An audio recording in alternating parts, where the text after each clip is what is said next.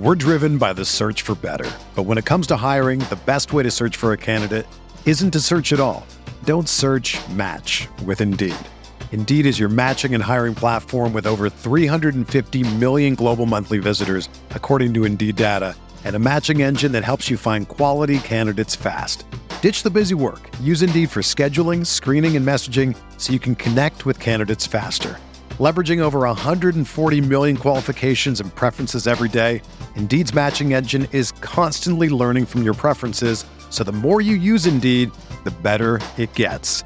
Join more than 3.5 million businesses worldwide that use Indeed to hire great talent fast. And listeners of this show will get a $75 sponsored job credit to get your jobs more visibility at Indeed.com slash BlueWire. Just go to Indeed.com slash BlueWire right now and support our show by saying that you heard about Indeed on this podcast. That's Indeed.com slash BlueWire. Terms and conditions apply. Need to hire? You need Indeed.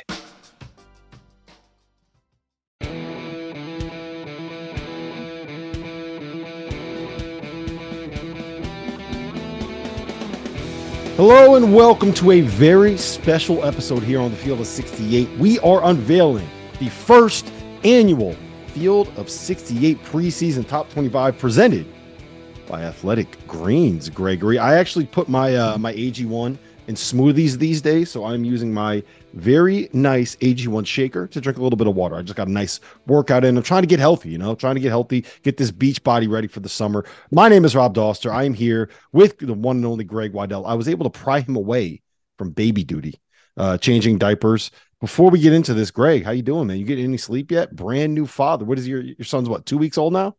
Yeah, little under two weeks, about 11 days right now. I was going to mention we've already, uh, I'm probably oversharing here. We've already moved to to formula for our baby. I've been mixing in a little athletic greens. It's going great. You know, start them healthy, start them young. You look great. It's been two months since I've seen you. It seems like that end of season extra five ten pounds has already come off, Rob. So congrats to you. It's great to be back with you. It actually has. I'm not going to tell anybody what I was weighing after I got back from the final four, but it was one of those ones where you step on the scale and you look at it and you go, oh fuck. I messed up. So yeah we're, we're trying to get back in shape over here greg. You know how it is. Uh, we are also going to unveil uh, the field of 68 consensus top 25 the legwork was done by our own mike miller. Uh, we compiled uh, the athletics the espn the cbs the sports illustrated mike miller's the daily preseason top 25 we put all of this together and we figured out uh, pretty much what the consensus national top 25 uh, is we will get into all that. Before we do, Greg, let's just talk a little bit through what our field of 68 preseason top 25 is. And I guess we could take this in kind of uh, segments. We'll start Kansas, Duke, Purdue, Michigan State. Those are our top four. I think that is more or less the consensus top four. You'd have a very tough time convincing me any of those four don't belong in the top four nationally. If I was going to put together a field of 68 projection, bracket projection, if you will, I think those would be my four number one seeds. Tell me why I'm wrong. No, you're not wrong. I feel like there is clear separation for this season that is upcoming where there hasn't been the last few years, at least uh, going back two, three years in my memory. I don't really remember consensus going back to the Gonzaga team with Chet Holmgren, but it's almost been like there's one favorite. It's not like there's been a group of favorites, even in the past years where there was a little separation. This year, it's like there's a top tier and you can have different teams that you prefer, but it's all personal preference. I think those four are equally, uh, I, I, guess, in line to own a spot in that top four. Uh, we're going to break down who we would individually have here, I think, in just a moment. But to me, you can't leave any of the four of them out for various reasons. I think Kansas seems like it's the consensus nationally from what I've seen. I was a little surprised uh, with uh, our Field of 68 daily top 25 that Mike Miller, the lovely Mike Miller runs, who is a Kansas fan. He didn't have Kansas at number one. That felt a little bit like a reverse jinx to me because yes. that's the number one team I've seen everywhere. Yeah, it really was a re- reverse jinx. We're calling Mike out on that. And I think that uh, he would very gladly admit that he is reverse jinxing that. Um, we're going to get uh, much deeper into this conversation about whether or not Purdue is a legit number one contender and why we're not talking about Michigan State more. That's coming up here in a second. That folks, is what we call a tease in the in the in the business, in the media business, in the podcast business. Um, the rest of the top 25, we have Marquette at five, Houston at six, FAU at seven, Tennessee at eight, Creighton at nine, Gonzaga at 10. I don't think there's anything there that really stands out to me. Um, it was interesting in the consensus top 25. Uh, Florida Atlantic was all over the map. They were as high as number four on some ballots. They were as low as 17 on some ballots. And I, I don't know. How do you feel about them? Where do you stand on Florida Atlantic? It just, it's, they are a tough team for me to kind of peg because they were so good last year and they made the run to the final four. Um, but it's also a mid major. Like every time I feel like we overhype these mid majors, it never ends up uh, leading to them having that same kind of season the next year. Yeah, I think the question is are they more Wichita State E or are they more St. Bonaventure E from just a couple years ago where everybody was kind of like should we really put the Bonnies in the top 10 and then they just had a horrible season.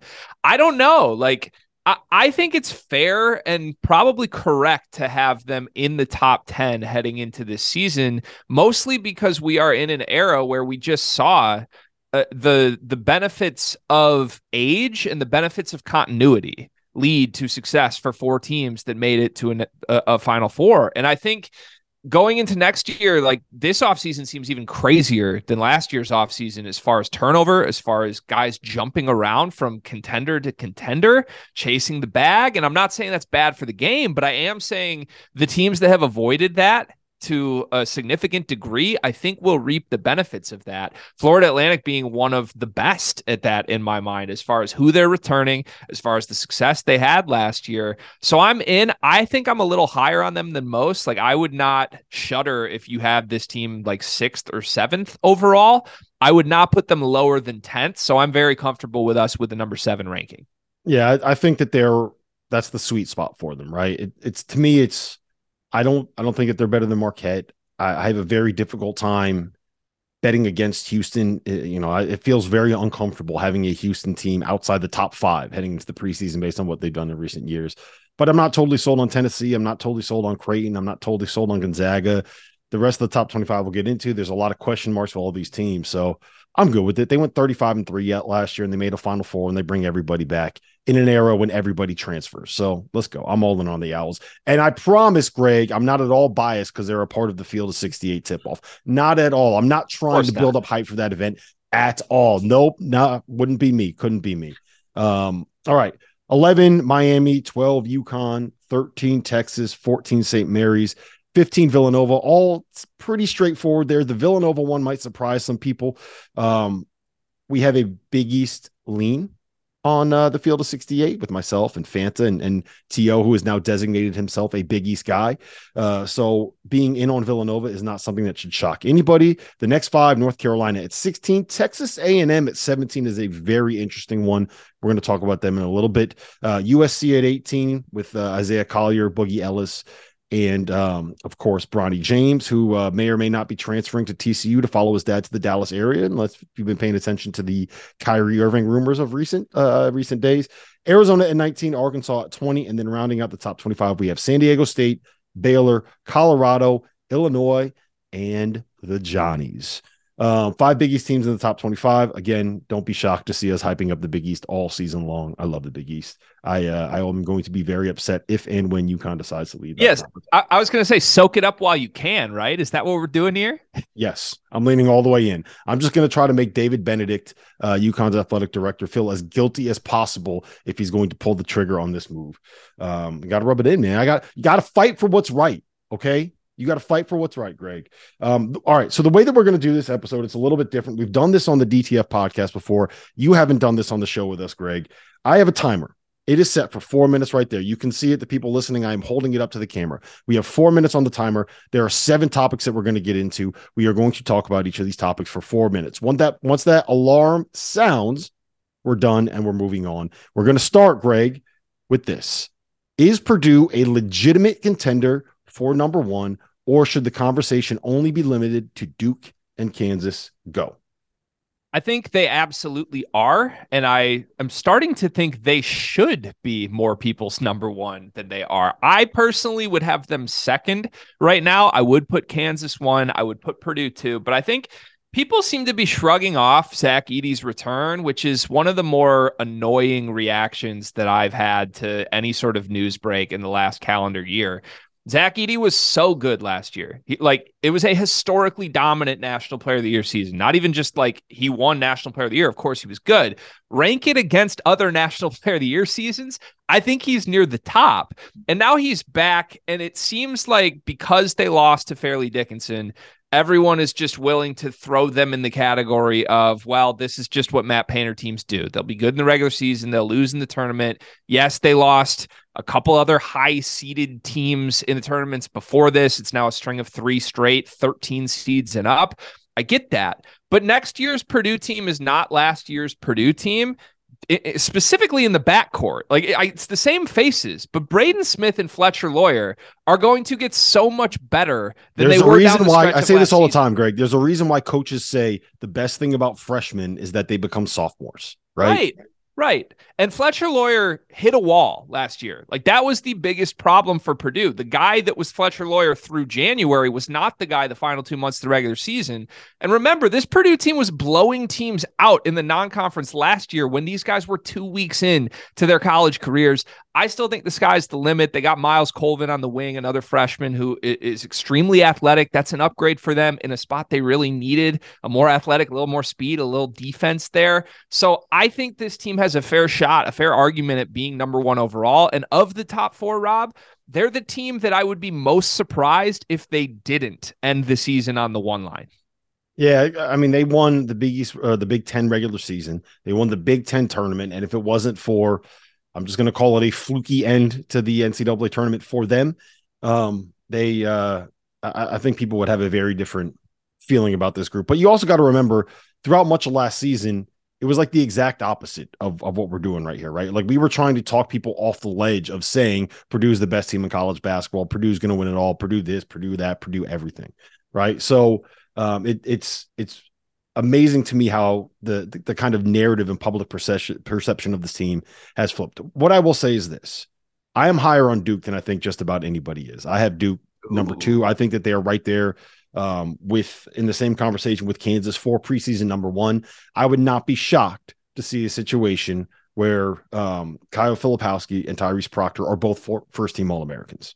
Right. I, I just I mean, Filipowski averaged, we talk about Zach Edey coming back. Philip Filipowski averaged 15 and 10 as a freshman, and he's coming back to school as a guy that was a projected, what, top 20, 25 pick in the draft. Tyrese Proctor could be a top 10 pick in next year's draft. He's coming back as a sophomore. He was terrific. He had the opposite of the Fletcher Loyer season. He was, he was kind of sucked early. He was really good late in the year. So I think if those two guys take the leap that I'm expecting them to make, I think that Duke has a much higher ceiling. The one thing I would say about Purdue is this, and you got about 30 seconds to respond to me where are the pros? And can you win in college basketball if you don't have a roster with at least some NBA players on it? Yeah, I think you absolutely can. And um, I mean, look, they don't have a ton of pros unless Colvin really is a lot better than people think he's going to be right away. I will say, I know you saw the video. Zach Edey's agility at the NBA Combine was a little eye opening to me, man. I'm not man can move. I'm not writing him off. No, I, I, look. It's different styles, right? You can make a flip argument of Duke of like they're too young. Like you can nitpick anything here. Don't nitpick Purdue. They're going to be dominant. There it is. All right, moving on. Question number two. We just talked about Kansas, the consensus number one team in the country. We just talked about Purdue, and we just talked about Duke. Those are three of the four teams that we mentioned as the consensus top four. Michigan State more or less brings everybody back from last season, right? They lose Joey Hauser, who was good, but he's a replaceable piece. Sorry, Joey, but you are. Um, they bring back their backcourt. They bring back Tyson Walker. They bring back AJ Hoggard. They bring back Jaden Akins, So I think is going to be on a lot of breakout star lists this season. Plus, they had a recruiting class that includes Xavier Booker, Jeremy Fears, and maybe the best athlete in college basketball in Coen Carr. So let me ask you this as a Michigan fan, Greg, why are we not talking more about Michigan State?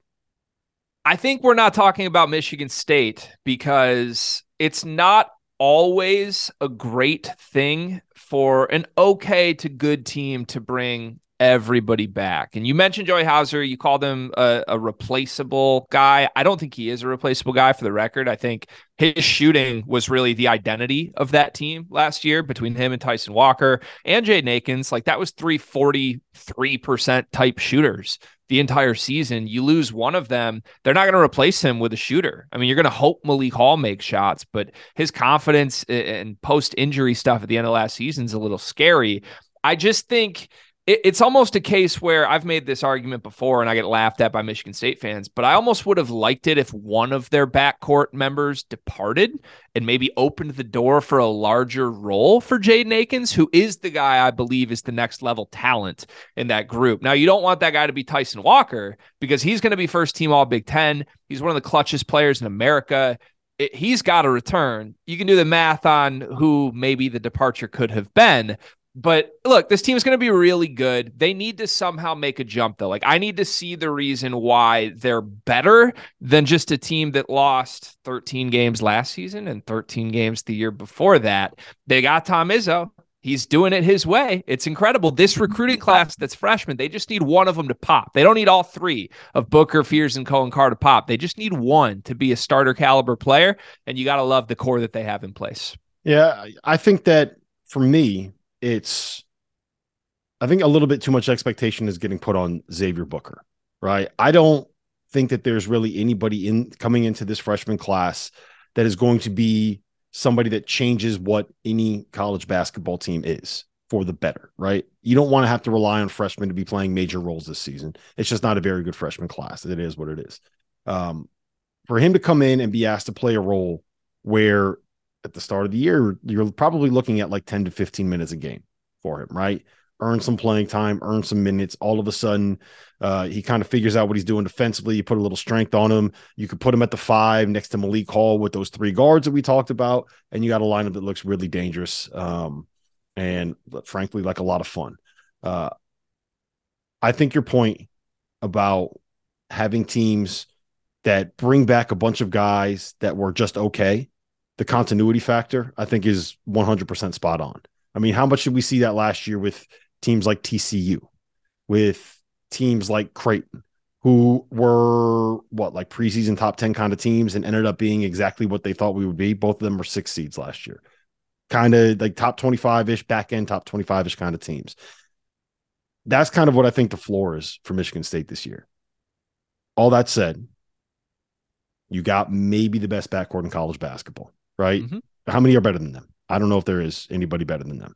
Um, Tyson Walker makes big shots. Jaden Akins, stud. AJ Hoggard, when he's if he's your third best guard, you have a very very good uh, backcourt. And get that guy Tom Izzo. You know, the one thing I will say is that um, when he's hyped up, they tend to deliver. Right? Michigan State teams tend to deliver. You got 30 seconds. Respond. Take us home. No, you're right. I think the you've got to identify one element that you think takes a leap in order for them to go from a team that was outside the top 25 much of last season to a top 5 caliber team. And to me, it's depth. Last year, their bench was essentially unplayable. This year, between Booker and Fears and Carr, they're going to have options there. And two, it's can they figure out the center spot? Mady Sissoko was fine. They need some. Remember how good he was for like a week? Well, yeah, I mean, the once the scouting report was out on him that he was not a threat whatsoever, that fell apart a little bit. Yeah, it was it was it was fun when uh when Mady Sissoko was the thing. Like it was the Champions Classic and then one more yeah. game, and then everybody forgot about him. he had that Euro step against Kentucky. He looked like Giannis, and then I know, right? Never seen again. Yep. And then he died. Our partner for today's episode is Athletic Greens. I started taking AG1 during the college basketball season, and I loved the impact that it had on my energy levels. I'm a big coffee in the morning guy, but by the time that the afternoon would hit, I needed another boost. AG1 helped me tremendously, especially on those days when I didn't want to get up off the couch and go hit the gym. Their tagline is AG1 is comprehensive health and the power of habit in one. And man, that could not be more true. It's nearly impossible to eat and drink in a healthy manner in the month of February and the month of March when you are in my business. And AG1 was exactly the supplement that I needed to improve my gut health and cover my nutritional basis for the day. I've continued that into April, I've continued that into May, and I'm going to continue that the rest of the summer. All I have to do is mix a scoop of AG1 with some water or maybe add it into a smoothie and I'm ready to go. Do it after lunch and you'll be ready to go for the rest of the day. If a comprehensive solution is what you need from your supplement routine, then Athletic Greens is giving you a free one year supply of vitamin D and five free travel packs with your first purchase. Go to athleticgreens.com backslash field six eight. That's field six eight F I E L D, the number six, the number eight, and you can get yours now. So check it out and help support this show. Thanks. We're driven by the search for better. But when it comes to hiring, the best way to search for a candidate isn't to search at all. Don't search match with Indeed. Indeed is your matching and hiring platform with over 350 million global monthly visitors, according to Indeed data, and a matching engine that helps you find quality candidates fast. Ditch the busy work. Use Indeed for scheduling, screening, and messaging so you can connect with candidates faster. Leveraging over 140 million qualifications and preferences every day, Indeed's matching engine is constantly learning from your preferences, so the more you use Indeed, the better it gets. Join more than 3.5 million businesses worldwide that use Indeed to hire great talent fast. And listeners of this show will get a $75 sponsored job credit to get your jobs more visibility at Indeed.com slash BlueWire. Just go to Indeed.com slash BlueWire right now and support our show by saying that you heard about Indeed on this podcast. That's Indeed.com slash BlueWire. Terms and conditions apply. Need to hire? You need Indeed. Uh, all right. So, question number three Who is the best team in the Big East? You have the reigning national champions in UConn, you have the reigning Big East regular season and tournament champions in Marquette. You have Creighton, who got back Trey Alexander, who got back Ryan Kalkbrenner, who added Steven Ashworth out of the portal. And you kind of quietly have Villanova, who's sneaking up on a lot of people. I don't think people realize quite how good that team's going to be. Who is the best team in the Big East? So I really wish that I could say Creighton because I was a Creighton defender all of last season. And I think if I was a Creighton fan, I'd be one of the most frustrated fans on earth. And that's coming from a Michigan fan. So take that for what it's worth. But listen, like it, for them to have to sit and watch Arthur Kaluma and Ryan Nembhard go play college basketball again for different programs when this team was an iffy foul call away from a date with a, a team they probably are better than in the final four, like that would just be such a sour taste in my mouth. And yes, they're still going to be really good. You get Calc back, you get Alexander back, Scheierman back. Like those are dudes, and they did make good additions. But I've got a hard and fast rule, Rob. When you lose a Nembhard as a college basketball team, that's a really, really hard thing to replace, no matter how talented your roster looks on paper. I think this league goes through the champs. I think the king is on the throne until they're unseated. And uh, I'm excited to get your take on this because, you know, a very wise UConn fan once said they're a little concerned about UConn's leadership for next season, Rob Dauster. That's what I saw from the Field of 68 Twitter. So I, it's unless it's not that I'm concerned with it, it's that I don't know where it's going to come from, right? Like you need you lost the three guys that were kind of the identity of that team with Andre Jackson, Jordan Hawkins, and Adama Sanogo. Andre was the leader in the locker room. Adama Sanogo was kind of like the leader by example, guy that you can run things around. And Jordan Hawkins set the toughness example, right? That guy didn't say a word, but he played through every injury. Um, Tristen Newton, as good as he is, like, is this laid back Southern dude, real chill from El Paso. Like, he's not. He's not like the vocal gonna get everybody fired up. He's just kind of laid back, right? Um, is it going to be Donovan Clingan? Can he play that role? Can you have uh, a, five man that's a sophomore, one of the younger guys on the team, be someone that can kind of take over that role? Is it Alex Karaban? That's that's kind of what I'm looking for. And also, they need shooting on the perimeter, right? Like I love what solo ball could be long term. I think he's going to be best as a sophomore or a junior. I think UConn's got to get Cam Spencer out of the portal. I think that is a very big addition for them. Um, and outside of that, I probably have them just on the outside of the top 25. I will say this uh, agree with everything you said about Creighton. Um, think they're going to be really good. Uh, think we're they're going to be a better shooting team than they were last year. I have questions about how they replace Kaluma. That's a big one for them. And then Marquette losing Omax. You know, I, I I think that they are going to be able to withstand that better than uh, Creighton and UConn can withstand the losses that they took because David Joplin's a guy that's ready to have a big, big season because Oso Ighodaro and Tyler Kolek are so uh, creative in things that they do offensively. And because, remember this name, Chase Ross, I think we'll be able to fill that role defensively that uh, Omax um, Omax provided. I will say this about Villanova. If they are going to be a team that can win the Big East regular season title, they need Mark Armstrong to be a dude. They need, need him to live up to like his four star crazy athlete kind of hype. Because if you are going to trust Justin Moore to be your full time, like only point guard, only ball handler, Greg, that's a red flag for me. Yeah, I I'm gonna bite my tongue without saying too much on Villanova because I believe we have a segment later in the show that I'd like to speak on. Uh, it's okay. a fine roster. It's a good roster. There's a lot of dudes. They are not first, second, or third on my list of Big East teams that I think are threats. I want to ask so, you this as as the Big East guy. I want to ask you this: who's the preseason Big East player of the year? Is it Kolek running away? No question. Preseason, I think it's Tyler Kolek. Postseason, I am betting my money that it's going to end up being Donovan Clingan because I think that he's going to have, I think he's going to be a guy that averages 15 points, 10, 11 boards, three and a half blocks, and be the anchor of a team that, for my money, will be a top five defense in college basketball and probably a top 10 to 15 team. So I think at the end of the day, it's probably going to end up being Clingan. But don't forget Bryce Hopkins down in Providence. Mm. I think he's yeah. gonna have a monster season. Yeah, um, all right. I'm not gonna I'm not gonna let the alarm go. We're of, we're counting down the minutes there. All right. Question number four. Uh, there are three teams that have a gap of at least 16 spots in the consensus preseason top 25.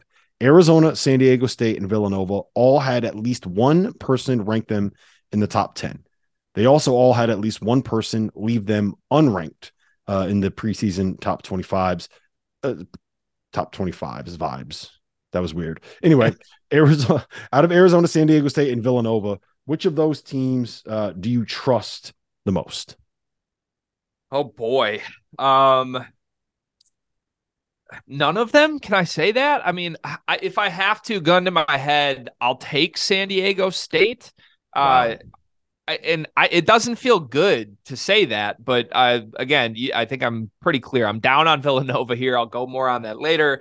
And it's impossible to say the team with Caleb Love is the team you trust the most. It just is. Like we we've now seen this for two seasons. Like if it goes well, they're in the national championship game. If it goes horribly, they're not in the NCAA tournament. That's going to be the thing with a team that's built around him. Um, I, I think San Diego State, like they do bring enough pieces back that there's an infrastructure that you know what you're going to get from them. You're going to get elite defense. You're going to get a team that's really well connected. You're going to get a well coached group that's old as shit and that matters in college basketball right now. They're going to win a ton of conference games and be one of the toughest outs come postseason play in the entire country. So, I, like, that's the known quantity there to me out of those three teams. I think there's more unknowns with Arizona and with Villanova than there are with San Diego State. Yeah. So, San Diego State is the one to me that I don't really understand why there's that big of a gap, right?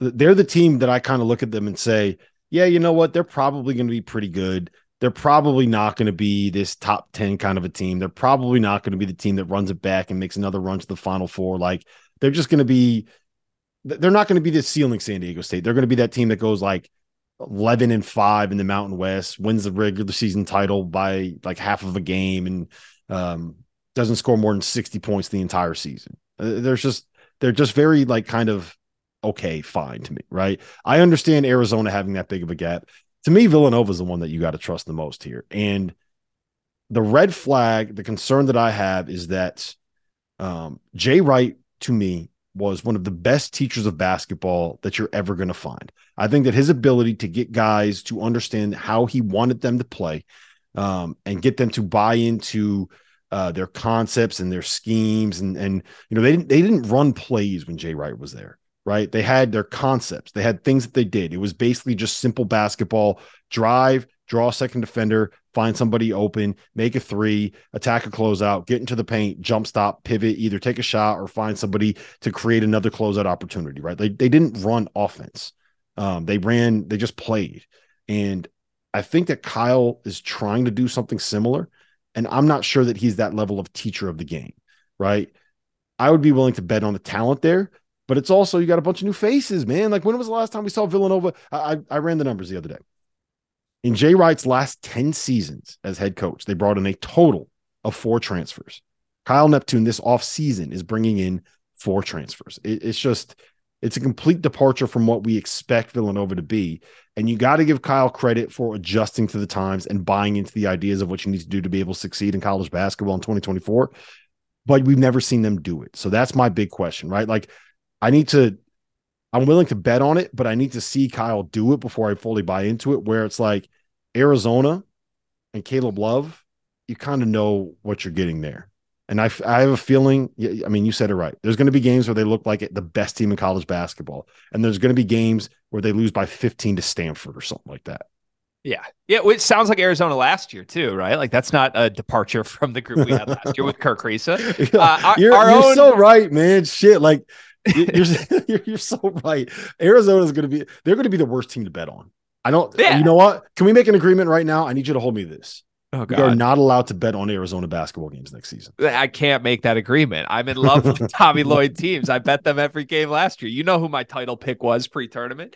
Um, but okay, look, I forgot about that. I forgot about that. Yeah, I, I know. I don't know that. why I'm reminding you of that. So Villanova, though, looking at Kyle Neptune and what he did last season, because I'm with you. Like it's unknown. Wait, hold on, hold on. So I think I think I know what you're going to go with here. Okay. The next question that we have is the most overrated team in the uh, in our consensus top 25. And I have a feeling that you are going to say that it is um, it is Villanova. It is, but before I give my reasoning, I want you to answer this for me because okay. it, it, there's so many unknowns with Kyle Neptune still. I'm with that. We have to give him a couple years. One season's not enough. Just answer this for me. Do you think that last year's Villanova roster, even with the injuries, like who they had available for certain games, do you think that 17 and 17 was in the middle of outcomes for that roster and no. what they should have gone? Do you think that's worse than they should have been? Yes. Me too. Like I, I think there was more than enough for a 20 win team on that team last season, and it didn't come close, even when they were fully healthy at the end of the season. And they turned a little bit of a corner. It never got to the point that I wanted to see that. So if you need to call me a Kyle Neptune skeptic or a hater, whatever you want to call it, well, you I'm should be. You should. it's, it's, not like you should be at this point. Maybe skeptic is too strong of a word, I think, but like he needs to prove it.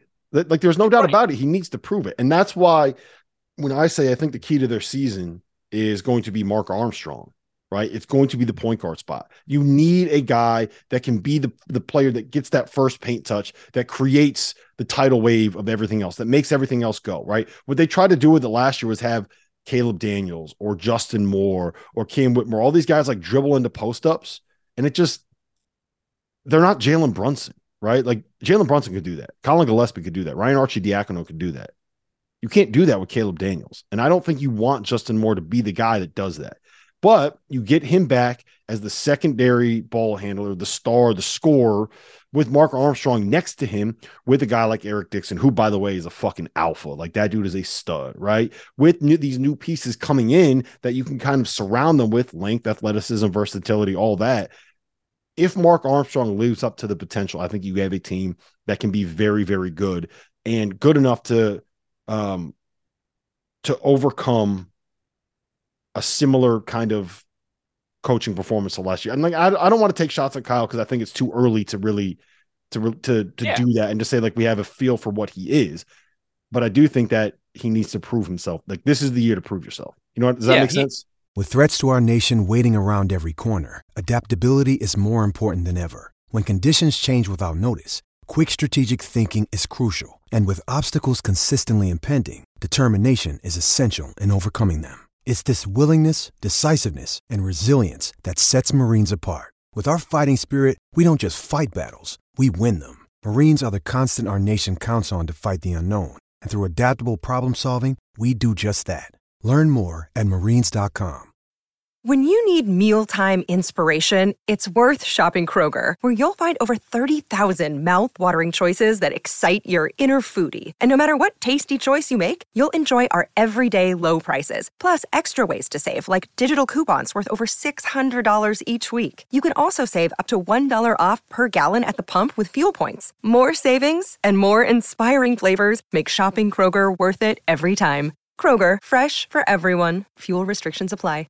100%. He has to prove it. And I made this point uh, last week on a different show, but um, it, really good coaches can have really bad seasons. And I don't think that's talked about enough. It's about how you overcome that. How does it change from year to year? Like we, we can identify and isolate the best coaches in this game and point out horrible seasons they've had. Now, I think Kyle Neptune's first year was about as low on that spectrum as you'd want to go to believe that he's still a good coach but he's had a really good offseason by all accounts. My problems with your theory on Mark Armstrong it, it are one, I don't really believe in Mark Armstrong. I mean, the guy didn't have a great assist rate. I'm not really buying a breakout season from him if he needs to be the straw, straw that stirs the drink. Um, two, for all the guys they went and got in the portal, are you really telling me they couldn't just get a true point guard from the portal that would have alleviated all these concerns? That's a little more proven that we know who that is. Like, I would much rather have a veteran point guard than I would rather have Hakim Hart and TJ Bamba and Tyler Burton. And those guys are all good players. But I, like they're not necessarily alphas that I trust to be number ones on a really good basketball team. I think they've got a bunch of good players and a coach that had some good players last year and didn't get a ton out of them. That's a really scary recipe for me when I think they're still going to have some identity concerns next season. Yeah, I don't disagree with any of that. Can I throw another overrated team to you that I don't really understand the ranking of them? Please. Texas A Texas A&M. Ooh, okay. I, Talk I to me there. They're they are 12th in the consensus top 25. I understand Wade Taylor's coming back. I understand they got Tyrece Radford coming back. I understand that Buzz Williams, like you hit year five, and that's kind of when they hit their peak. I just I don't I, I just don't see it. Right. I don't I don't see what about that roster scares you? What about that roster intimidates you? You look at some of these other teams in the SEC, and I'm not fully in on like Arkansas. I'm not fully in on Alabama. But those look like th- those to me, those are better teams than what Texas A&M is. I don't understand why they are a top 12 team in college basketball. I think it's got to be because from December 27th on, they were 19 and five last season, and they bring like mm-hmm. I mean that's a team in SEC play that had that record. So it's not like they were, you know, beaten up on a mid-major conference or something like that. I think I'm with you. Like I, I view Texas A&M as one of the most overachieving teams in the sport last season, more so than I view them as like they built the foundation for what is going to be an awesome banner hanging year this season. And I think that's evidenced by their performance at the end of the season when they went up against some of the better teams in the country, or at least, you know, Alabama uh, lose by 20 in the conference tournament and then first NCAA tournament game just blown out by a Penn State team that was really playing good ball. So I'm with you. I uh, I like that as a skepticism pick. I think they're still a tournament lock, but I don't think it's a team that does anything special. Yeah, shout out to you for going right through that alarm. Exactly what I do when I when I'm trying to wake up in the morning. All right. Uh second to last question. Question number 6 here. Who is the most underrated team in all in the uh not not in the field of 68 top 25 in the consensus preseason top 25 for you? So I struggle with this because I don't love a lot of the teams at the bottom of this list, to be honest with you. But the number one that I just keep coming back to is a team that's roster is still far from finished right now. But I'm just taking the infrastructure of their program and who their head coach is and what they've done in recent years. I'm taking Scott Drew. I'm taking Baylor. I don't think this is a team that's going to be a fringe top 25 team for long next season. I know they lost a ton, I think this is their weakest roster going back to their national championship year and b- uh, years before that. But they've got dudes that I trust the talent level of.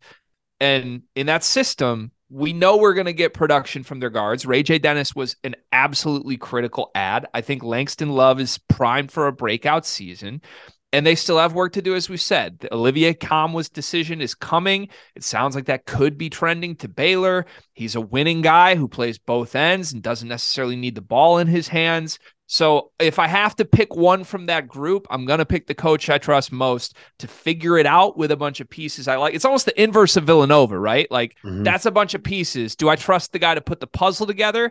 I don't with Kyle Neptune. I do with Scott Drew.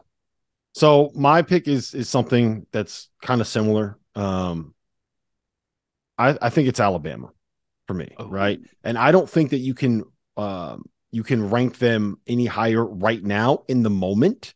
Uh, but I do think that trusting that um, that Nate is going to find that Nate Oats is going to find a way to uh, supplement the current roster with some uh, relatively big names that are currently left in the portal is something that I would um, I would buy into that idea. Let's just phrase it like that.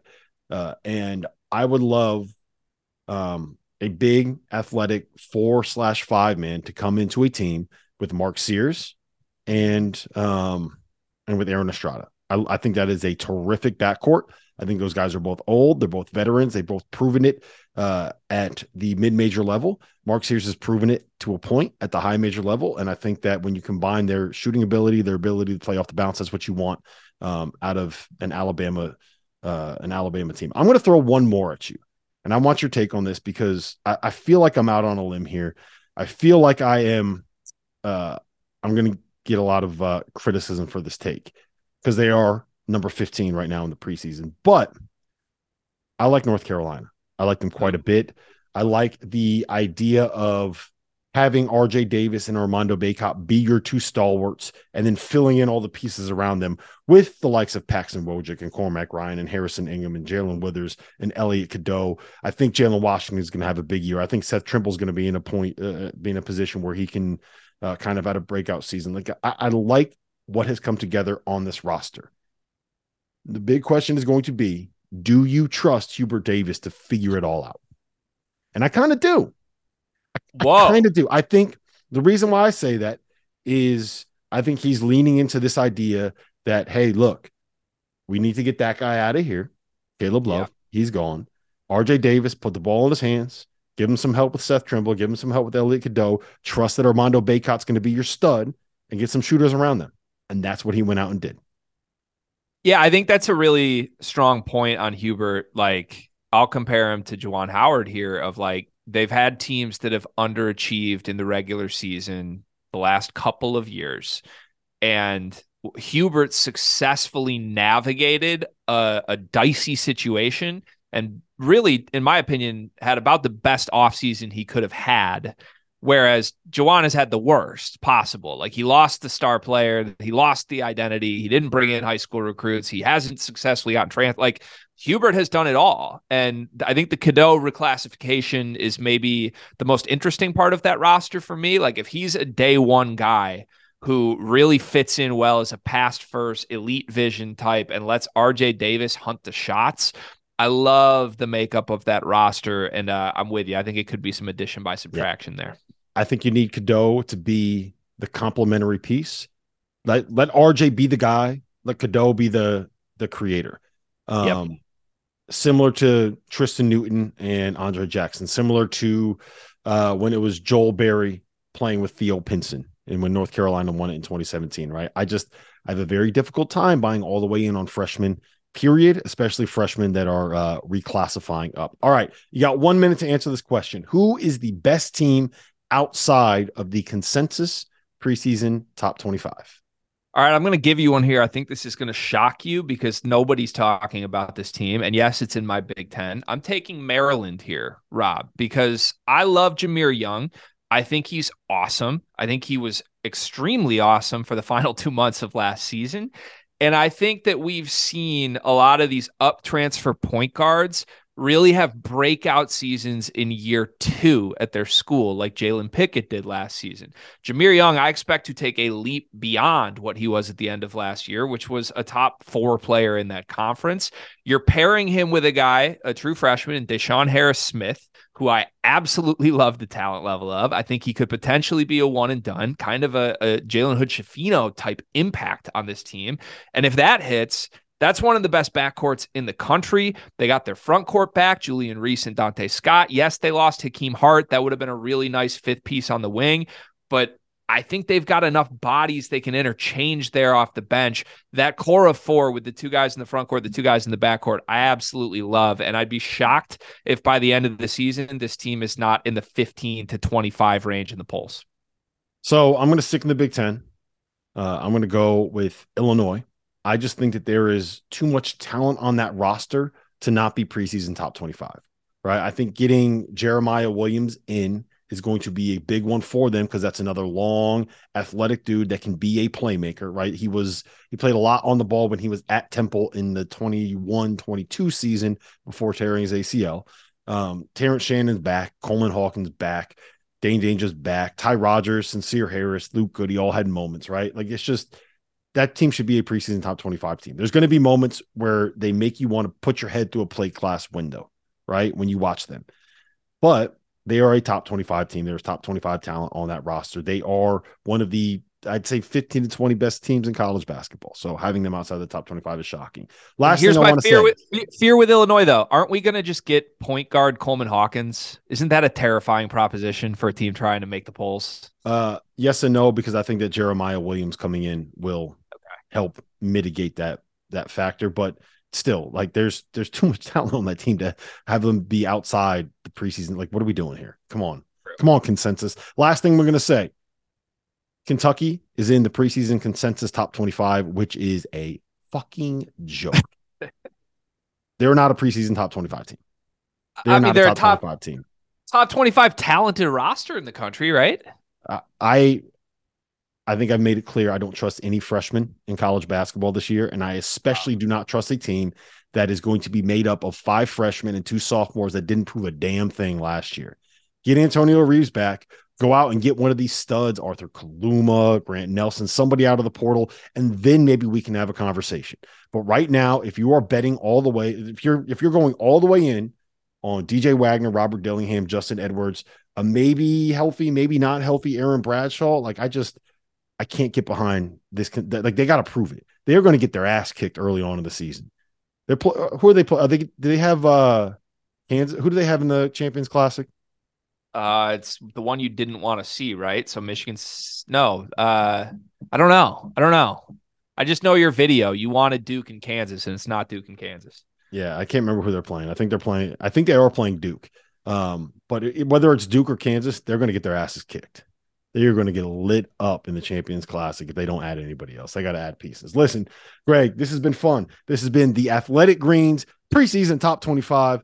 I was drinking water out of it. I had my AG1. I put it in smoothies these days. Uh, I'm going to let you go. You got to go change a diaper. That's what uh, your your wife is just texting me right now. She said, "Look, you got to let Greg go." Uh, little boy just pooped all over the place. So go ahead, go handle that. Go get that done, Greg. It's a terrifying proposition that my wife is texting you, Rob.